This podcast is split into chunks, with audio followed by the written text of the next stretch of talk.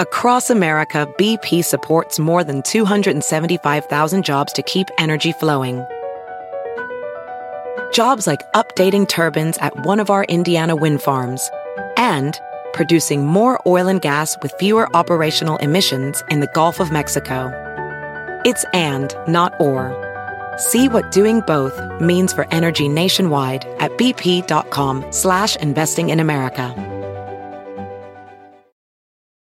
Caesars Sportsbook is the only sportsbook app with Caesars rewards. That means win or lose, every bet brings you closer to the types of perks only Caesars can offer, like hotel stays at over 50 iconic destinations, bonus bets, daily profit boosts, tickets to the game, dining, and so much more. Whether you're a new or existing customer, Caesars Sportsbook is always rewarding. Must be 21. Gambling problem? Call 1 800 Gambler. Caesars Sportsbook. Don't just spectate, participate. Episode 386 of The Bowery Boys On the Trail of the Old Croton Aqueduct. Hey, it's the Bowery Boys. Hey.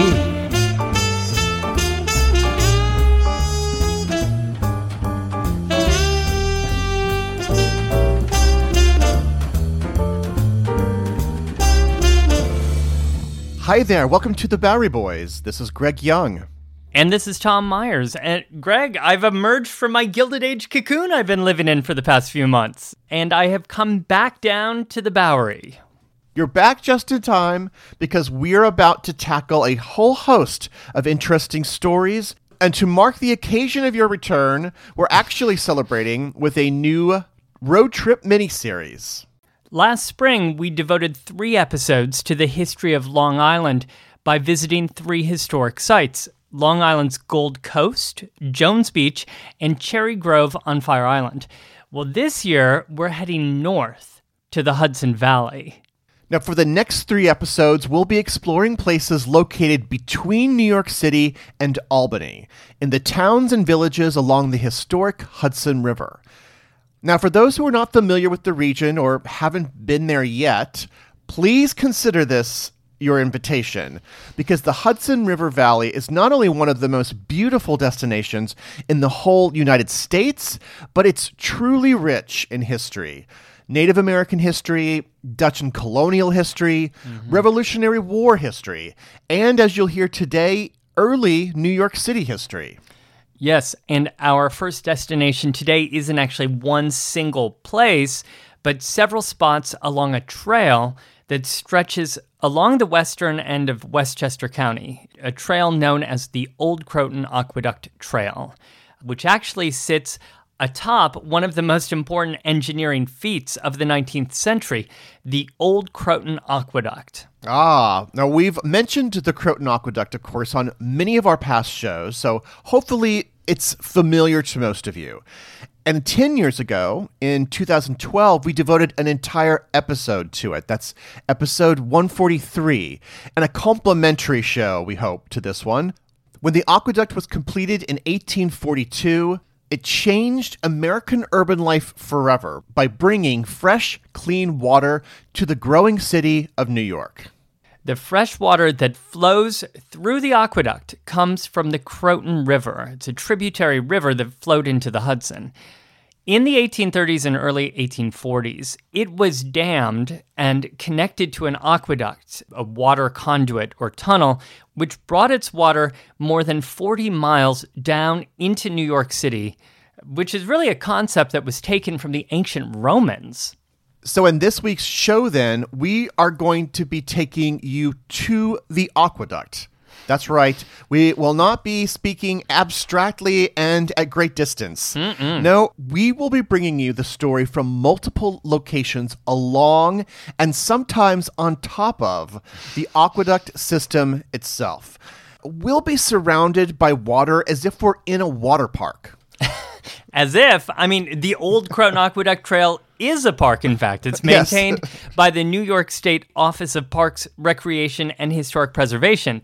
It's a linear park, similar, you know, to a rail trail through gorgeous Hudson Valley villages and actually often in sight of the Hudson River itself.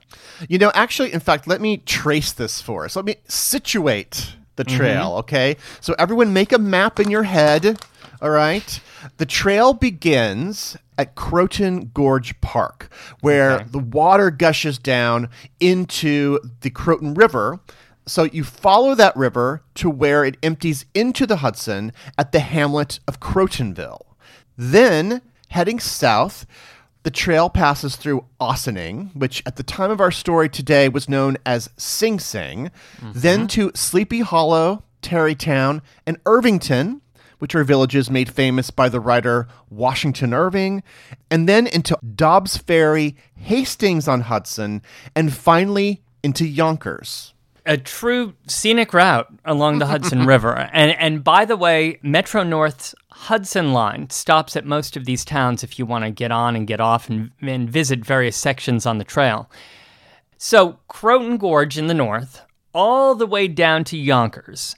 Uh, but of course, the aqueduct didn't stop in Yonkers. Uh, that's only where today's state operated trail ends. Yes. So the Westchester Trail is 26.5 miles, but the actual length of the aqueduct was 41 miles. And so the rest of it is through New York City, from the Bronx and through Van Cortlandt Park, then along a leafy aqueduct walk, which takes you then to the High Bridge, which brought the aqueduct over the Harlem River from the Bronx to Manhattan. And then from there, the water was carried down through New York, which, I mean, most of the city in 1842 was really, really far down the island. Up here, it was very rural. So the water traveled down the length of Manhattan into two reservoirs for storage and distribution. You had the York Hill Receiving Reservoir, located where Central Park's Great Lawn is today, and the Murray Hill Reservoir at 42nd Street, which was later replaced with the New York Public Library main branch building. What a trip. Mm-hmm. And today's trail that we'll be walking along is really mainly today for, for walking and running, right? Yes, although there are actually some sections that are even good for horseback riding, should you hmm. have a horse available to you. As you could hear, it's not overly remote either because it goes through all of these villages. So it's not just natural beauty, but there are all kinds of other historic sites along the way. It's basically a Washington Irving walking tour. I mean, Kind of is, yeah. we should think about that for Bowery Boys Walks. but this whole trail, our whole story really today hinges on the Croton River itself. Mm-hmm. So, what is Croton exactly? So this whole region that we're talking about has such a deep history that goes back to the native tribes, of course. There's even archaeological evidence that traces native populations at Croton Point going back at least 7,000 years. Wow. It's actually from a Kitchewonk tribe where we get the name of the region, from its sachem leader Kenoton, which became Croton. And so then when the Dutch arrived in the 17th century, they created settlements up here along the Hudson. Mm-hmm. The Van Cortlandts were a very important Dutch family for this region. You can actually find the old Van Cortlandt Manor in Croton on Hudson. This region was also very critical during the Revolutionary War after the British occupied New York in 1776. The trail actually passes through many sites of interest relating to the Revolutionary War. Hmm. So then what was it like here by the early 19th century? It was much quieter. It was rural, dominated by farming and fishing, as well as flour and brick manufacturers. This river, the Croton, was actually lined with old mills. You could also find early American winemakers, and you can even visit the ruins of 19th century wine cellars at Croton Point. wine cellar ruins. Talk about vintage wines. so, so generally speaking, then this was really a, a world away from the the hustle and bustle of the city. Because, you know, New York was becoming quite a booming place by the 1830s.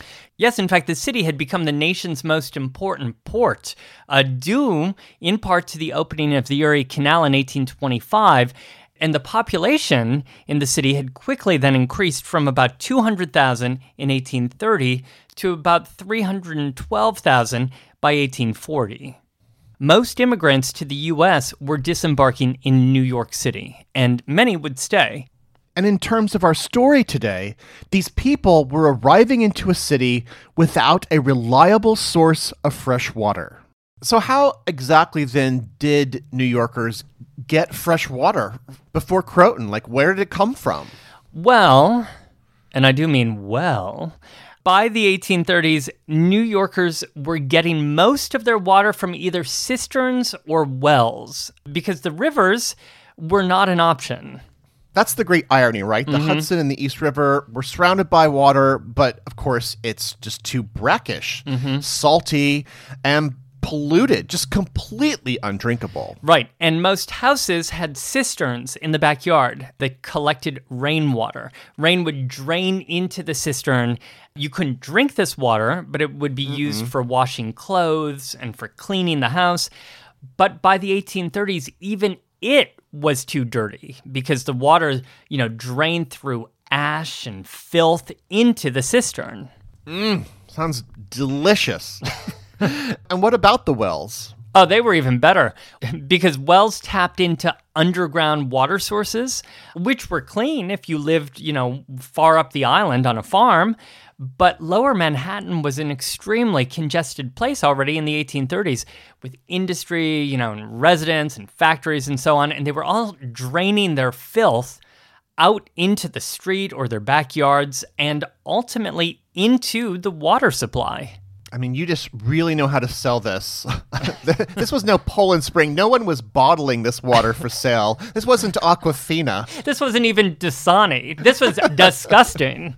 We've spoken a few times on this show, uh, many times actually, about Collect Pond, mm-hmm. which had been New York's largest freshwater source and located around today's Foley Square, the civic center of New York.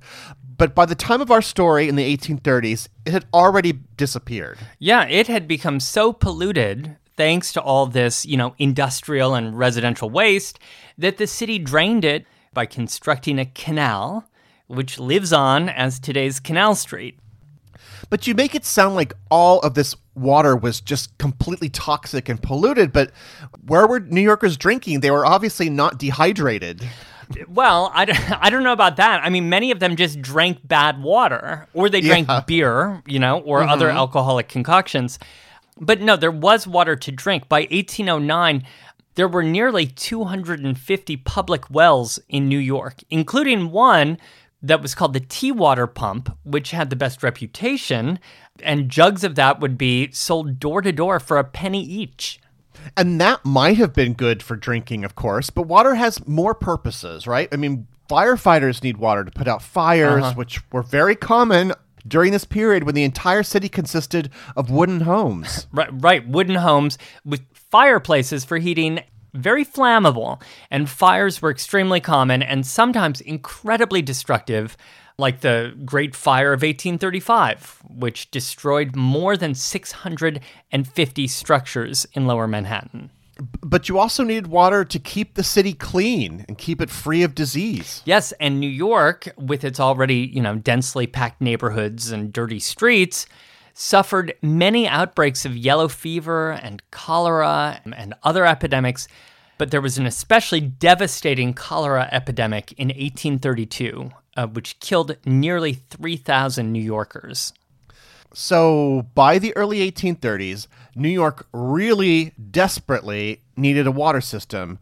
But they had tried before, right? Oh, yeah. They had tried in the late 1790s to tap into the Bronx River, which it's a long story, but it ultimately resulted in the founding of Aaron Burr's Manhattan Company. And although some rich New Yorkers were supplied some water by this company, it was really more a, a, scheme to establish a bank, which would eventually become today's Chase Bank. But after that cholera epidemic in 1832, city leaders said enough and up in Albany, they formed a water commission which reported in 1835 that the way to move forward wasn't by tapping into the Bronx River, but rather a much larger freshwater source farther upstate, the Croton River. And because they'd been burned by this whole Manhattan Company scheme, this time they required that the water system be owned and operated by the city. It would be a public utility, not private. So this plan then went to the New York City voters who passed it by a huge margin, a three to one margin.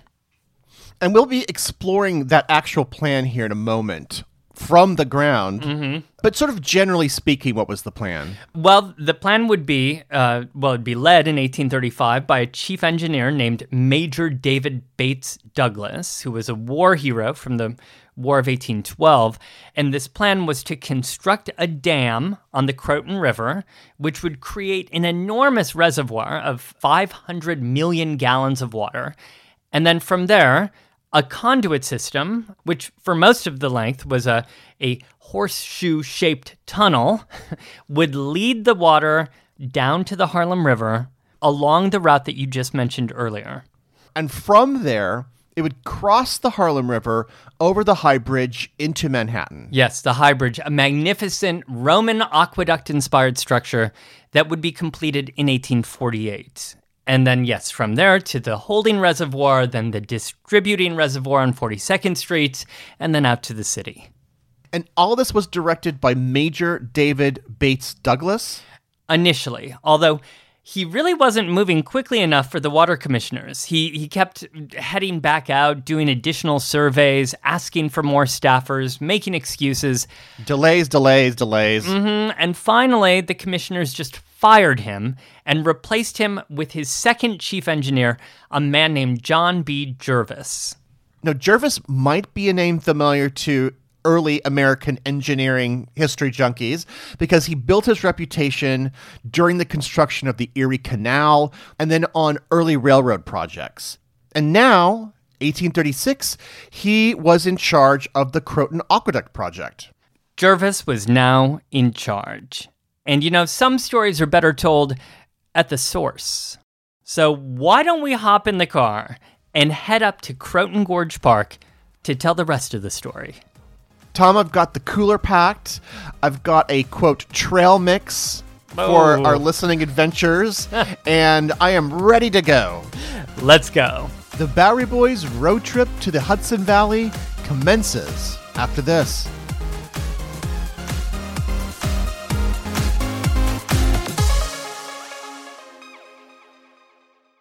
On April 19, 1995, a federal building in Oklahoma City was destroyed in a domestic terrorist attack.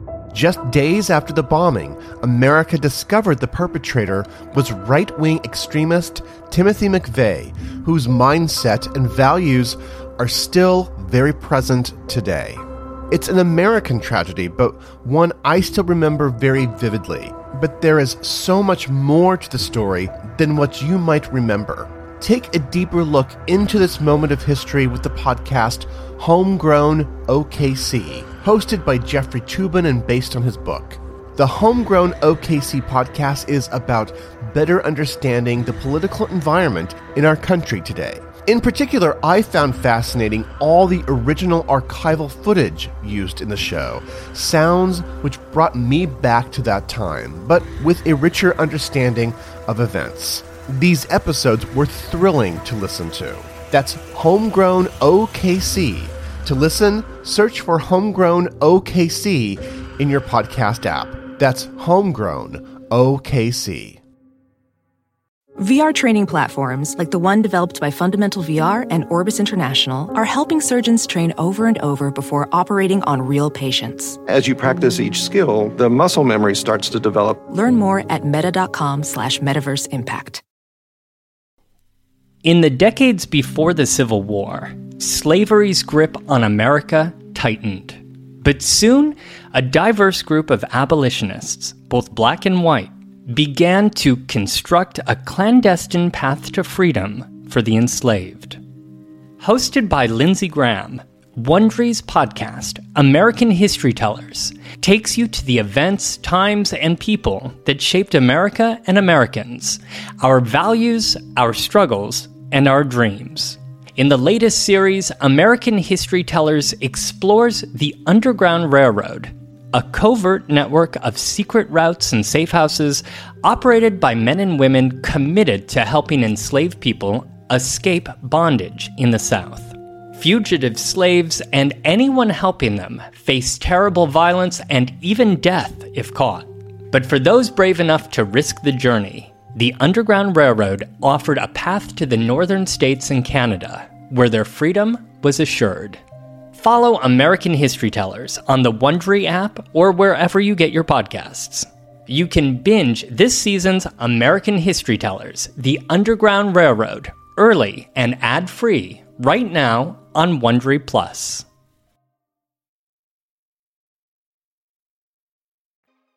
This episode is brought to you by For the Ages, a podcast from the New York Historical Society. The New York Historical Society produces a must listen to podcast featuring the rich and complex history of the United States. Host David M. Rubenstein engages the nation's foremost historians and creative thinkers in conversation on a wide range of topics, including presidential biography, the nation's founding, and the people who have shaped the American story. You'll learn about the Great Influenza from historian John Barry. Why do they call it the Spanish flu when it didn't start in Spain? What did the Spanish call it? You'll be surprised at what people were told to do to protect themselves from the virus. And in Cover Story, Katharine Graham, CEO, Mr. Rubenstein interviews the children of Katharine Graham to learn how a woman with no business experience became one of the top female business leaders, what effect Truman Capote's famous black and white ball had on her, and they discuss her decision making process when publishing the Pentagon Papers. In The Man Who Ran Washington, New York Times chief White House correspondent Peter Baker and Susan Glasser, a staff writer at the New York Times, discuss the life and legacy of James Baker, one of the most influential power brokers in American history. That's For the Ages from the New York Historical Society, available on Apple and Spotify. New episodes every week.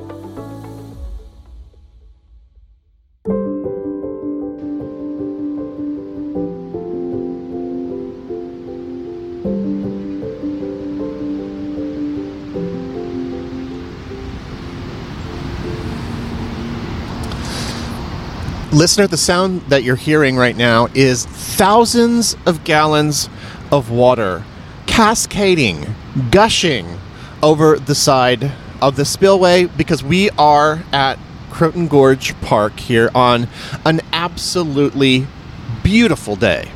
It's going to be like 80 degrees today and it's it's still April. What a day to actually come way up here to Croton Gorge Park. Yes, so we are at the northernmost reach of the Croton Aqueduct, sitting in a parkland where people are enjoying picnics already. Today, we see people are sunning themselves, sunbathing is happening, and we are looking up at this massive dam itself, or the new Croton Dam. We'll mm-hmm. talk about that new part in a second. And of course, that dam also has this gorgeous, very picturesque bridge that overlooks the whole site. Yes, and of course, then there's also that cascading water that you mentioned.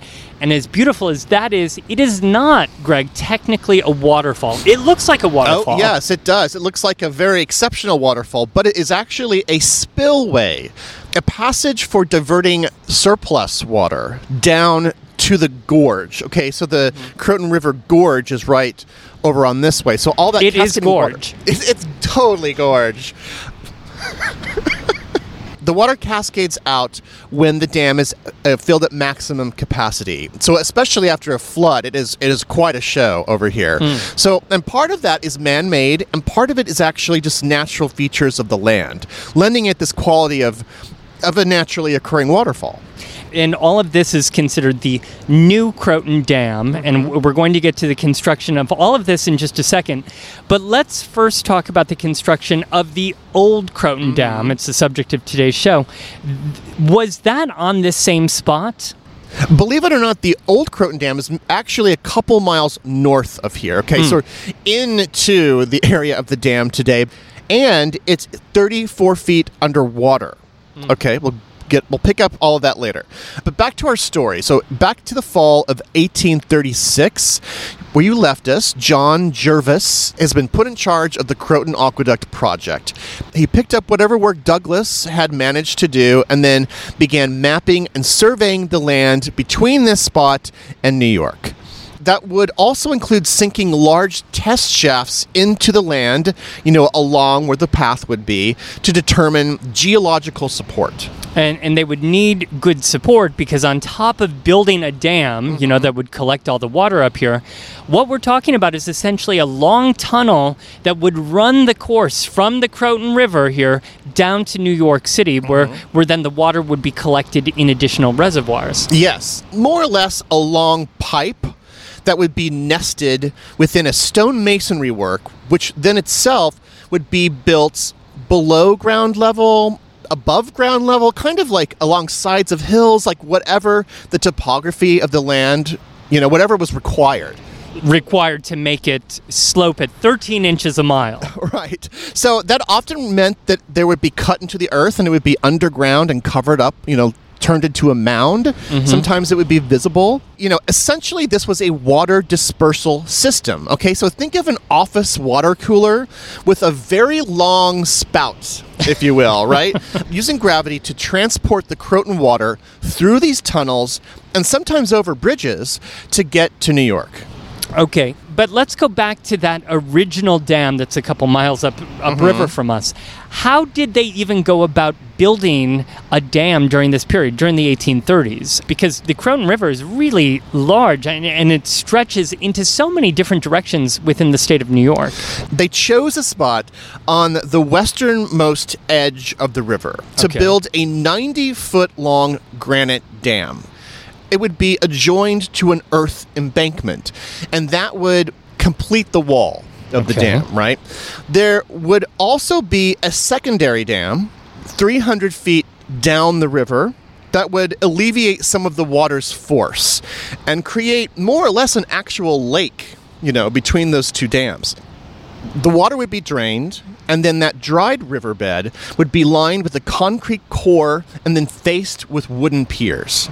So really, th- there's a lot to a dam, isn't there? A Damn lot straight. that you just don't see when you just look at this as we are, you know, sitting on the other side of the water of this dam. We're just looking up at this giant stone-faced structure. We don't see what's going on on the other side of it. So then from the dam, the water is regulated through a tunnel and a gatehouse and then makes its way out to the aqueduct or the, the tunnels, the conduits that make their way, slope all their way down to New York City. And I mean, this is obvious, but this thing runs 40 miles down to today's Central Park. That required a lot of land to build this aqueduct. Yeah, and land that was mostly taken by the state using eminent domain. Now, according to the Croton Commissioner reports of the period, quote, Wait, you brought one of those here?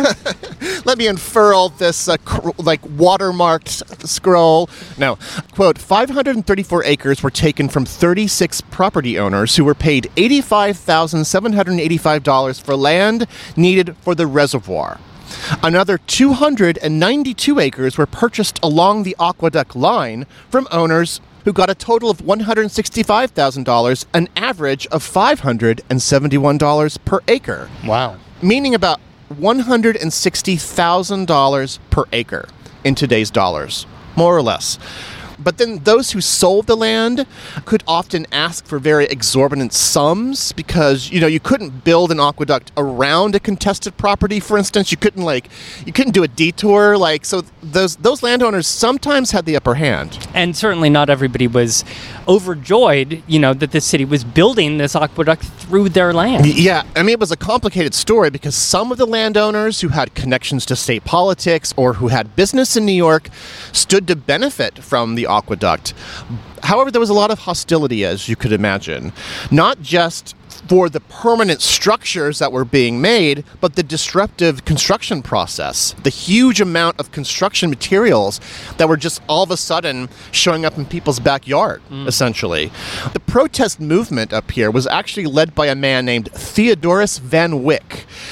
As early as 1835, when you know the, the scheme was being hatched, uh, he would ride his horse into New York, ride it around, and post protest signs criticizing this project. So he was like on it early. In 1837, Van Wyck then petitioned the state legislature, saying that the aqueduct essentially extended the borders of New York to Croton and, quote, invaded the historic manor of Cortlandt and the county of Westchester, unquote. And to be fair, the construction project itself was also very dangerous work. They were basically creating an enormous dam in their backyard. And, yeah. and that, that probably didn't strike many people as very safe. And furthermore, they couldn't even tap into the water along the way. This water was not for them. Yeah, I mean, it's very easy to sympathize with the residents of Westchester here, right? Many felt this project benefited the city of New York, mm-hmm. but it didn't benefit New York State at all. Um, you know, like for instance, the Erie Canal did, which had just been built a couple decades before and did have an overall benefit. For some comparison, also down in Staten Island a few decades earlier, New York State authorized a quarantine hospital, which presented almost no benefit to the residents of Staten Island and, in fact, put them in grave danger. Mm. But there was another troublesome aspect if you were a Westchester native, and that was the thousands of men who were employed to build the aqueduct, who lived in this area during this construction period and were paid less than $1 a day. Most of these men were newly arrived Irish immigrants. These, in fact, were the years before the Great Famine would bring thousands more over from Ireland in the following decade. Did you say a dollar a day? Yeah, dollar a day or around that, yes. Which doesn't really strike me as overly generous. What is that in 2022 dollars? Well, you know, it, it did, you know, vary, but Uh, that's about $28 a day considering this work. And you keep in mind that some of them worked even through the winter. There was less work, but you could still do some kind of tunneling and excavation. It was very dangerous. We don't need to reinforce that. Men died during the construction. These low wages and dangerous work obviously led to wage strikes, most notably in Sing Sing down the river in August of 1837 quoting from the newspaper The Westchester Spy, quote, "The laborers on the New York aqueduct at Croton made a strike for higher wages a few days since." They had received heretofore about 70 cents a day. The contractors objected to advance their wages, and about 300 refused to work. A few, however, remained at the lower rates, which, displeasing the others, a general fight ensued. The military was ordered out, and several of the Sing Sing citizens armed themselves and marched to the scene of the action. But the laborers had separated, and no further disturbance took place. Unquote. 70 cents. I mean, it, it's remarkable actually that it was built at all. That they could get anyone for that amount, right? And all of this is, by the way, before the labor union movement, which would arrive later in the century. And conditions were dangerous for these laborers here. Was it dangerous for others? I mean, were the locals who had been kind of hesitant uh, about having this dam built in their backyard, were they in fact in danger? They would eventually, and very near to when the project was almost completed. In January of 1841, a sudden thawing after days of freezing cold created a deluge of melting snow and ice that broke through the construction mooring and then smashed open the dam. It flooded the region and destroyed every bridge and mill along the river in a 16 mile area. So, including like where we're sitting right now, all of this, all of this land would have been washed out by this terrible winter flood. Yes, where that man is sunbathing, the playground over there, these picnic tables, all of it was underwater. And of course, it was this way for miles and miles. A nightmare scenario. As a result, a much larger dam had to be created and built, about 270 feet long, and one that could withstand these future climate catastrophes and by the way, since we're talking about the monumental buildings, structures here, I just want to mention really quickly that there would be two bridge aqueducts also created along here. It wasn't just tubes, but there were two significant bridge structures that would also be part of the system. And that would be the double arch bridge over the Sing Sing Kill in today's Ossining, mm-hmm. and then down south, well, Tom, you already mentioned the other, one Yeah. of our dear favorites. And the High Bridge, which goes over the Harlem River, taking the water from the aqueduct at last into Manhattan. So then, when did all of this water finally get turned on? on June 22nd, 1842, it was turned on here at the Old Croton Dam. It took 22 hours, believe it or not, to reach New York. 22 hours for those first drops to make their way through the entire sloping system. Yes, those very first drops.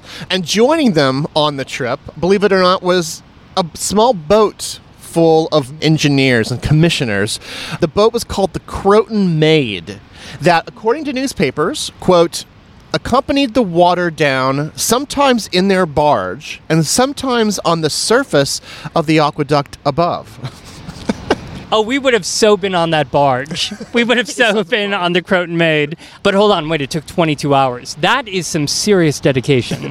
Well, it probably actually took them longer because the, their purpose was also to do any last minute patching and repairs. It was sort of hmm. like one last run of the whole thing. When the waters did turn on in New York, there was, of course, a huge celebration in the city. This would clearly change the course of New York forever. Yeah. As the water hit the ho- holding reservoir that is in today's Central Park, and then down to the distribution reservoir at 42nd Street, and then made its way down to City Hall Park for great rejoicing. In fact, legendary rejoicing in, in today's City Hall Park. But maybe we can peek again. We can climb up on the side of this mountain Let's here. scale I it. think I've we can one. sort of. Uh, how do we get up? We'll figure out how to get up all the way up 240 feet to the top of this new dam. Why don't we hike up, take this little path over here? We're going to hike up into this forest and uh, hopefully be able to peer over the other side of this dam into the reservoir. We then decided, perhaps unwisely, to make our way up to the top of the dam via a very, very steep hill. Little did we know at the time that the aqueduct tunnel ran under our feet. I am not dressed for a hike.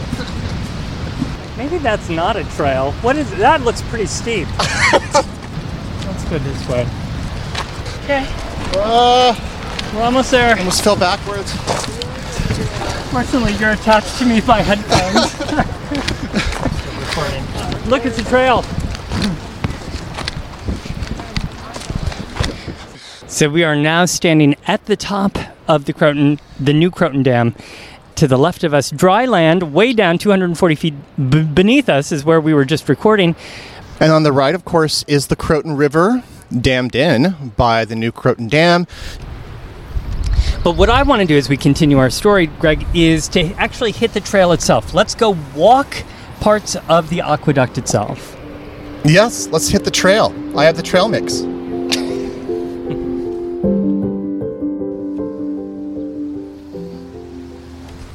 All right. Well, Greg and I are now five miles or so south of the Croton Gorge Park uh, in the lovely town of Ossining. And as you can hear in the background, that is the Sing Sing Kill. What a lovely name, Sing Sing Kill. By the way, I should mention Ossining is Sing Sing. They changed their name because of the notoriety of the correctional facility, which uh, remains in town, actually. And we are crossing the Double Arch Bridge, uh, the top of which carries the Croton Aqueduct. So, Greg, we're, it's kind of like we're on the High Bridge um, heading No, into yeah. Manhattan. It's like a more rustic version of the High Bridge, I would say. It has a very MC Escher feel to it because it's one bridge underneath a bridge going the opposite direction. Yeah. But it's all in this sort of tranquility, but also there are a lot of residential homes. There's a school over there. It's nestled in a, in a very peaceful environment. It was constructed in 1839, or so says the sign on the side of the bridge. and we're walking up on, on the northern side of the bridge is what's called a weir. It's a stone structure that was constructed in the 1880s and would be used to access the aqueduct that's right underneath us. So that's in fact there's the door right there. Greg is knocking on the anybody there? How weird. No How one's there. weird! How weird! But again, it's so hard to imagine the dramatic impact that this new source of fresh water would have had on the city that's, you know, several miles to the south. and and an immediate impact yeah for those who could afford to hook up to it. But you know not everybody could. You had to pay for it. And just 2 years after it opened in 1844 there were only 6000 customers paying for Croton water down in New York City. It was a tiny fraction of the the city's population of more than 300,000 people. But yes as you said it was a dramatic change for those who were able to afford this new utility and could afford you know the plumbing to hook into it So the rest of the city, it got none of this fresh Croton water? Well, they did get some Croton water, you know, that was flowing from their public fountains and the street hydrants, and um, they were protected from fires by Croton water, you know, that was flowing from the fire hydrants in town. But most homeowners at the beginning couldn't afford to hook into that system and pay for the water. And most landlords weren't interested in paying for it either. It just initially didn't seem worth it when they could still get fresh water. It cost about $10 a year, or a little bit less than a dollar a month, for this Croton water, which wasn't nothing. Yeah, but it all just seems so very strange, right? Because there was this, all this water coming in. So when did this change? When did people finally invest in this plumbing? Well, a couple of factors, I think, according to Gerard Koeppel in his book Water for Gotham. It's because of the completion of the High Bridge, which you mentioned in 1848, which actually resulted in much stronger water pressure once they could put in a much larger 90 inch in diameter pipe going across it. And at the same time, there was another cholera outbreak in New York City in 1849 that killed thousands of New Yorkers and really raised, you know, awareness about the importance of fresh water and of cleaning up the city. All of which happened, of course, when immigration to New York was truly surging at this time. Thousands of new people into the city, packing them in in these tenements. which resulted in a tremendous new demand for clean water. But there was still another hitch. There really wasn't anywhere for the water to go once it was used. There, there were no sewers at the beginning. Oh, of course. I didn't really think of it that way. Like the water just flowed into the streets. Needless to say, this created a very urgent need for sewers, especially in lower lying areas of the city that could literally be swamped in water. W- Water and worse. So the Croton Aqueduct de- Department then built sewers, uh, which allowed for the sanitary disposal of this new water. So between the stronger water pressure and the sewers, that is what would make indoor toilets a reality. Right. Indoor toilets with running water became much more common in the 1850s, and really soon the Croton system was flush with new customers. You, you couldn't resist. You've been on that Gilded Age show for so long, you're literally backed up with puns. Ew. well, we're going to plunge right into some more, Greg. But this is an important point, actually. Indoor toilets were an important part in the evolution of this whole system and really actually put a huge new strain on the system. The, the Croton department really had wildly underestimated the average daily water consumption of New Yorkers. Chorus of flushes. They thought that New Yorkers would use about 20 gallons per day per person. But after these sewers were built, the real number was more like 90 gallons per day per person. wow. That really does seem like a lot of water back Yeah. then. So, what I'm hearing here is the system has become really popular mm-hmm. and people are using way too much water. Somehow it's very easy to imagine this, right? And by the 1880s, even though they had added by this time additional reservoirs, this old original Croton aqueduct could not handle the demand in the city. Of course, the city's growing also very quickly at this point. And even worse, this system and this aqueduct was under such pressure, like literally extreme water pressure, that it could have collapsed. And if one piece of this tunnel, of this aqueduct conduit, had been broken, if an arch had collapsed under the pressure, for example, the whole thing could have come crashing down. and suddenly just cutting off water to New York in the 1880s, okay, mm-hmm. Gilded Age here, would have been a disaster. So this urgent need brings us to the new and improved Croton Aqueduct, one that was larger and with greater capacity. Exactly. It was three times larger. And it went into service in 1890 with a 12 foot in diameter pressurized tunnel. Okay, pressurized, meaning that they didn't need to gently slope the whole thing down to Manhattan anymore. They could drill tunnels way underground, which they did a few miles east of the old original Croton Aqueduct. They wouldn't even need to cross the Harlem River over that old high bridge. No, the tunnel was actually sunk 300 feet beneath the Harlem River. And from there, from upper Manhattan, then it flowed through pipes down through Manhattan to Central Park, where it emptied into the enormous new Central Park Reservoir. This new system would be able to handle 400 million gallons of water a day. So they were getting so much more water now, but it was still coming from the same source, from the Croton River. Mm-hmm. So, how do you get more water into the system from the said river?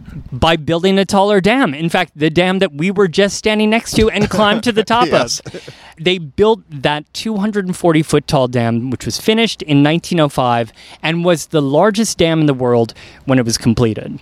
And again, as I mentioned earlier, the old Croton Dam, The which original was, one. right, which was of course so much smaller, is actually still there. You know, in the system, it is now completely submerged underwater. Actually, it when there are severe droughts, the old dam does peek its head out. But even with this new dam and- and the system that was able to pump 400 million gallons a day into the city, even this would not be enough because the population was even growing more wildly than before. well, especially with the consolidation in 1898. So by 1917, another aqueduct, the Catskill Aqueduct, brought fresh water to New York from the Catskill Mountains. It can actually bring more than 500 million gallons a day. And then in the 1960s, another system, the Delaware Aqueduct, went into service, bringing up to 800 million gallons a day. I mean, so with that incredible volume, was there even still a need for the Croton Aqueduct, like at all?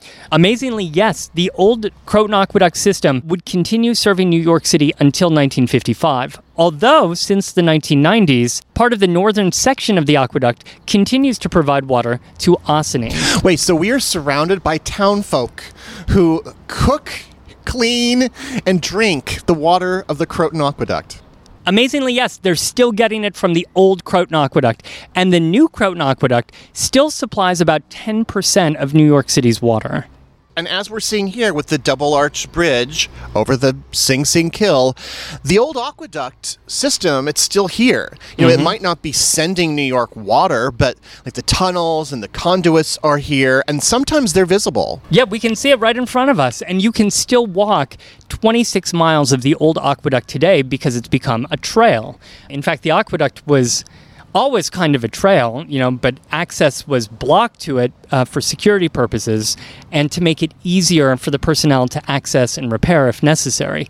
But in 1968, after it had gone out of service, New York State purchased all of the aqueduct land and the structures that are in Westchester County, all 26 miles of it down to the Yonkers, New York City line, and turned it into the old Croton Aqueduct State Historic Park.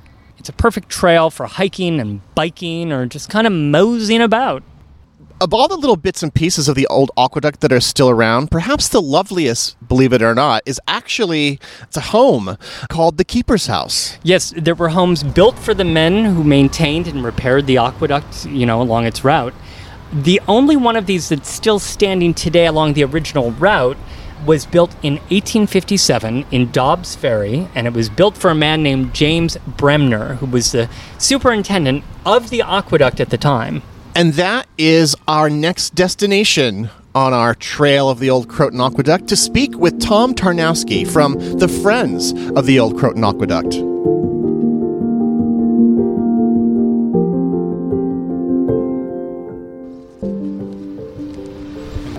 Hello, Tom. How are you? I'm good on a nice day.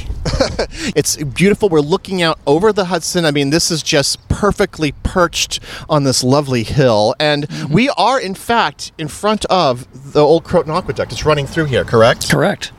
Uh, we're standing in front of the keeper's house, which is the last remaining keeper's house sitting in its original position along the trail. Correct. They built uh, five or six of them all in the same year to replace ramshackle cottages that the local aqueduct superintendents lived in originally. Mm-hmm. And so they upgraded their housing, and you can see that this one has lasted since 1857 the, of the five or six keepers' houses that were built, each one had a keeper or a superintendent who was responsible for a four to six mile, maybe seven mile stretch of the aqueduct. Mm-hmm. They would inspect, maintain, mow the grass, push stones back in place, chase the cows off, things like that. wow, they really got their steps in every day. they, they did. They did. And so, where where's the aqueduct? Because we don't see it. It runs under Walnut Street right here, past the other side, the far side of the keeper's house there, going south, mm-hmm. crosses Route 9 on the other side of it. Is there any way to know, like, specifically where it is? I mean, I see that there's kind of a hill here. Is it part of that? Was an embankment made around it? The embankment is somewhat natural, and the reason it's on this elevation and following this ridge line down the Hudson is that it had to be maintained at the proper elevation for the water to move downhill by gravity alone, which is how the whole system works. The same physical principles that the ancient Romans used to build their aqueducts.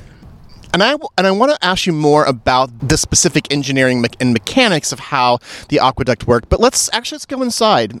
We headed inside the historic keeper's house to continue the conversation. It's a lovely two-story, newly renovated building constructed in the Italianate style. Wow. So earlier in our show, we talked about the construction of the old Croton Dam, but really talked, sort of generally spoke about the construction but not the mechanics. Could you ex- really walk us through like how water got from the dam to New York City, or the particular engineering tricks and feats that the aqueduct used to help get water to New York? Generally, there's a one word answer to the question, and it's gravity. Ah. The water was delivered from a higher elevation in northern Westchester County to a lower elevation in New York City by gravity alone all of the updates and expansions of the New York City water system work exactly the same way. Water that comes from the far western reaches of the Catskill Mountains through newer aqueducts built in the 20th century reaches New York City by gravity as well. If it's not in an unpressurized tunnel, but a pressurized tunnel, they sometimes go through siphons, which means the water has to go downhill and back up again under pressure. But again, the sections that are not pressurized all deliver water 130 to 150 miles away from, say, the southernmost point of Staten Island by gravity alone. And in terms of getting uh, water from the old Croton Dam down to Manhattan, that first system that opened in the 1840s. The aqueduct was basically a tunnel that was slanted down at, uh, there was a 13 inch drop per mile. That's correct. Uh, the surveying had to be very exact because they only had a certain number of uh, feet in elevation to play with. Mm-hmm. It was about 140 feet in elevation behind the, new, the old dam in 1842. Mm-hmm. And the elevation in New York that they wanted to ri- raise water up to could be as much as 100 feet above the street. And that the water in the pipes through which it was distributed in New York could push water up about five stories, so 50 to 70 feet. And that was as high as any residential building was in New York at the time. So every building could get water to the top floor, uh, you know, its fifth or sometimes sixth floor.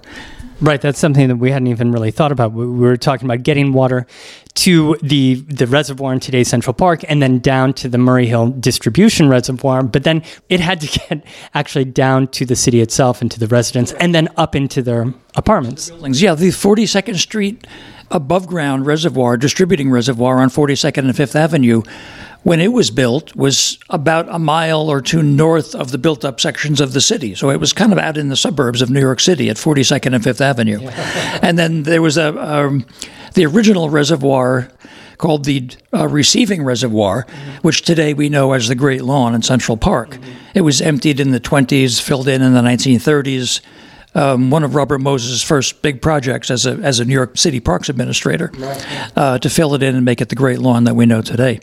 It never really occurred to me until now how remarkable this incredibly steady and precise piece of engineering that is running this entire length. Meanwhile, you have all these different topographical challenges that are going on all around it. I mean, how did they account for all the various differences in landscape? Uh, they basically had to pay attention to the surveying and the leveling of the aqueduct to maintain that 13 and a quarter or 13 and a half inches a mile mm-hmm. decline, uh, which was just enough to keep the water moving at two to four miles an hour. In areas where there was a hill in front of them, they might tunnel through it. Mm-hmm. In areas where there was fairly level land, they could dig a trench and build the aqueduct in that. And areas where there was a valley, they had to build up a wall and then build the aqueduct on top of the wall to cross the valley, mm-hmm. and then enclose it all in uh, rubble uh, and earth, and and then sod the top of it so it wouldn't erode away. And we were actually just in Ossining walking across the Double Arch Bridge. And so we see how they would build bridge structures. And obviously, they did the same thing across the Harlem River with a high bridge. But with the opening of the high bridge and eventually a larger tunnel that would that would bring more water across the bridge, we were saying before that uh, this, among other things, helped with the popularity of indoor plumbing and toilets. It actually gave rise to indoor plumbing and toilets, uh, and led to incredible uh, increases in the amount of water used in the city. Uh, when they first opened the aqueduct in 1842, they probably didn't, didn't deliver more than 20 million gallons a day and that increased rapidly as houses, you know, south of 23rd or 14th Street uh, hooked up to the water mains that they had started to install, and the use of water went very rapidly from you know 10 or 20 million gallons a day to 70 million gallons a day, which was the designed maximum of water to be delivered through the old aqueduct. And the Croton Aqueduct Department was also responsible then for digging sewers in order to help with the, the whole flow cycle of this water? The Croton Water Department was the entity that handled the delivery of water at first, and they also uh, were responsible for building sewers at the same time. So the water had to come into the city in great quantities. It also had to leave the city in great quantities after being used. And so the construction of sewers at the same time that they were laying water mains was a, necessity. But I want to speak a little bit about the communities who were living around this Croton Dam architecture. You know, Ossining, Sing Sing, Dobbs Ferry, Tarrytown, all of these places were living with this essentially in their backyard could they use this water? And how what was the kind of overall community reaction throughout the 19th century to this ever growing system? There was a lot of resentment as there is even today up in the Catskill Mountains to the large reservoirs that are up there which flooded valleys and destroyed towns. It wasn't as much of a problem in Westchester in the mid 19th century because you know there were more cows and horses and sheep than there were people. But the the fact that New York City owned the water uh, and it was used exclusively at first for about 50 years for New York City mm-hmm. led to some resentment. It's interesting that today Ossining gets water from the old system. Yes, it does. And starting in the early 1900s, uh, New York City made agreements, I think after probably more court cases, mm-hmm. uh, to supply uh, Westchester towns that were interested with hookups to the Croton water system. You mentioned before that, you know, with this increase in use of water, with the city's population boom, you know, consolidation in 1898 meant a lot more New York City residents had to get water. Absolutely. This, of course, then created a need for a new system, and we we were just literally standing on the other side of that dam mm-hmm. and, and hiked up to the top and looked in at the water supply and the reservoir on the other side. But that new aqueduct is not something that we can really walk along today. No, the new aqueduct was built in the 1880s and completed in about 1890 with more modern technology. They had steam powered drills, they had dynamite, and so instead of surface topography that the old aqueduct dealt with, they could dig down 100 feet or more underground, avoid all the twists and turns on the surface, mm-hmm. and build the aqueduct in straight lines. So the aqueduct they built in the 1880s was only 31 miles long compared to the original aqueduct, which was 41 miles, uh, because they could build the new one in straight lines. And it took 10 miles less of digging and, and tunneling than the original one. And still today, in 2022, about 10% of New York City's drinking water comes from the new aqueduct. The new Croton Aqueduct, uh, built in 1890, was recently renovated over the past five years, shut down for the first time since 1890. Uh, re- remortared, inspected where it had to be. They found it to be in remarkably good condition, af- you know, after 130 years of use. Uh, so the, the renovation on it went fairly quickly, and then it went back into use after the renovation, and it is delivering 10% of New York City's water even today, which is also filtered now, by the way, through a big filtration plant in Van Cortlandt Park. Like a big Brita filter, gigantic filter. I'm just seeing all the water Very pouring. big, very big Brita filter. Um, moving on to just the, the 20th century, what were the circumstances that essentially led for the closure of the Croton Aqueduct in the 1950s? The old aqueduct, because other aqueducts had been built, the New Croton, the Catskill Aqueduct, and the Delaware Aqueduct, they delivered so much water to the city, it wasn't worth keeping the old one open. It was such a small conduit compared to the volume of water being delivered to the city. And then when was the decision made to convert the old aqueduct into the old Croton Aqueduct Trail? I think New York City probably did not want to uh, invest a lot in maintaining it, either on the surface or the tunnel itself, after it had been retired. And so by the early 1970s, it was turned over to New York State Parks to become one of the early linear trails. Uh, now we know them as rail trails, but this probably was one of the early examples of, of a linear piece of property being used as a, as a park. Um, although it wasn't a rail trail, the aqueduct basically offered the same kind of off-road experience for bicyclists and hikers. Probably was a very early example of an off-road trail. And I'm sure you've walked the whole length of the trail, at least most of it, right? Like, what are the, the kind of distinguishing and unique features of the Croton Aqueduct Trail? As someone is, you know, walking through here or just experiencing the nature, what sort of ruins, what aspects of the aqueduct can they still see on their trip? Um, a lot of the aqueduct is built into the hillside or on top of a ridge at the proper elevation, you know, pr- to provide that gravity for the water to go downhill. And a lot of that is still visible. Here in Dobbs Ferry, in Irvington, goes through the Lyndhurst property, and it goes through people's backyards in Tarrytown. Mm-hmm. You can walk right through someone's backyard in Tarrytown, and you know they're not allowed to fence it off because it's state property for that 66 feet of width. Interesting. Mm-hmm. and and actually, if you look on Google Maps, you can just follow the dotted line. They've got they've got the old trail on the on the map. Yep. And you'll know you're on the right trail when a couple of hundred yards ahead you see a ventilator tower made out of stone, like a chimney built up in the middle of a trail in the middle of nowhere. It was actually a part of the aqueduct trail that allowed water, uh, air, to enter the aqueduct. and and many are still standing. Many, many are still standing. Some are demolished, but in the northern part of the trail, all the way down to Yonkers, there are still some of the ventilator towers standing. So, if you were one of our listeners right now who lived in New York City and you wanted to get out and experience the Croton Aqueduct, the old Croton Aqueduct Trail, where would you even start? Where Where do you recommend What are that your people? recommendations? Do you go to the dam or do you start here? Where do you go?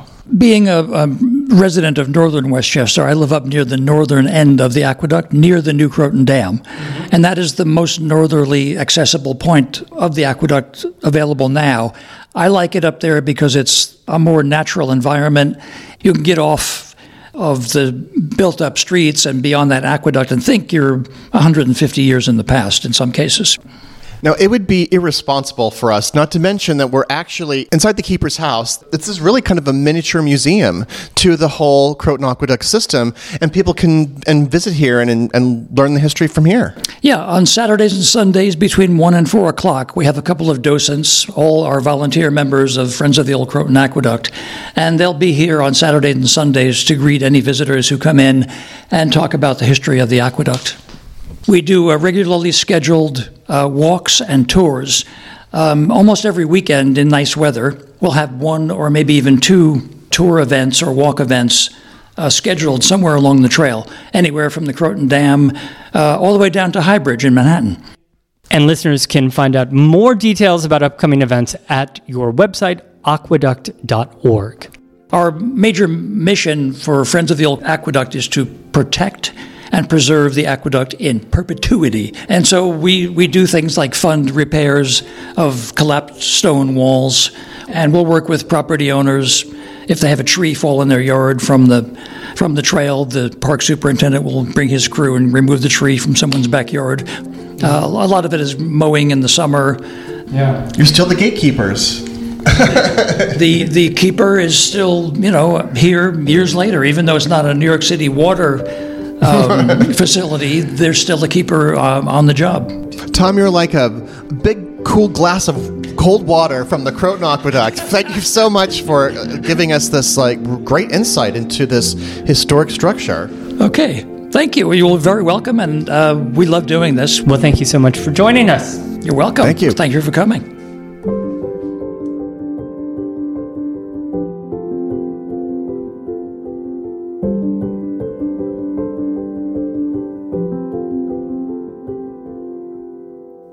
We would like to send a huge thank you to Tom Tarnowsky and the entire group at the Friends of the Old Croton Aqueduct.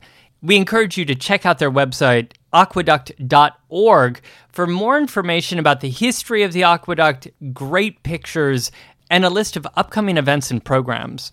In addition, you should also visit the New York State's website for the Old Croton Aqueduct State Historic Park because it has all sorts of information to help you plan your adventure on the trail. Head over to BoweryBoysHistory.com to, to find great images, not only from the history of the Croton Aqueduct, but from our little road trip today. We took pictures of everything along the trail. And then this past weekend, I actually like meandered the trail by myself on a contemplative stroll along the Hudson River. So we'll have those pictures on the website, BoweryBoysHistory.com. And a big thanks to everyone who supports the Bowery Boys on Patreon. Uh, you know, a few months ago, we asked our patrons where we should go on our next road trip miniseries. And a few weeks ago, we actually asked for specific places. And the Old Croton Aqueduct was among the top two finishers. So it really is truly our patrons who chose this show and the next two shows. Uh, they get the scoop on future Bowery Boys episodes before anybody else. So join the fun become an insider at patreon.com slash Bowery Boys. And spring is in full bloom, or at least it's starting to right now in New York City. So it's a great time to check out Bowery Boys walks. There are many different kinds of walks that you can take that are scheduled all through the city, many different kinds of history with a Bowery Boys Walks tour guide.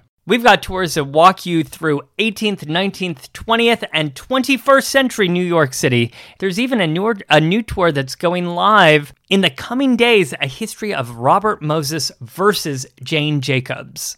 I mean, is that a Bowery Boys walk or what? Check out all of the great tours that are now on offer at BoweryBoysWalks.com, and we'll see you in the streets. So, thank you very much for joining us on the first leg of our Bowery Boys road trip to the Hudson Valley. Where will we be going next? Tune in and find out next episode. I think I'm going to rest that leg for a little while. Thank you very much for listening. Have a great New York week, whether you live here or not. See you real soon.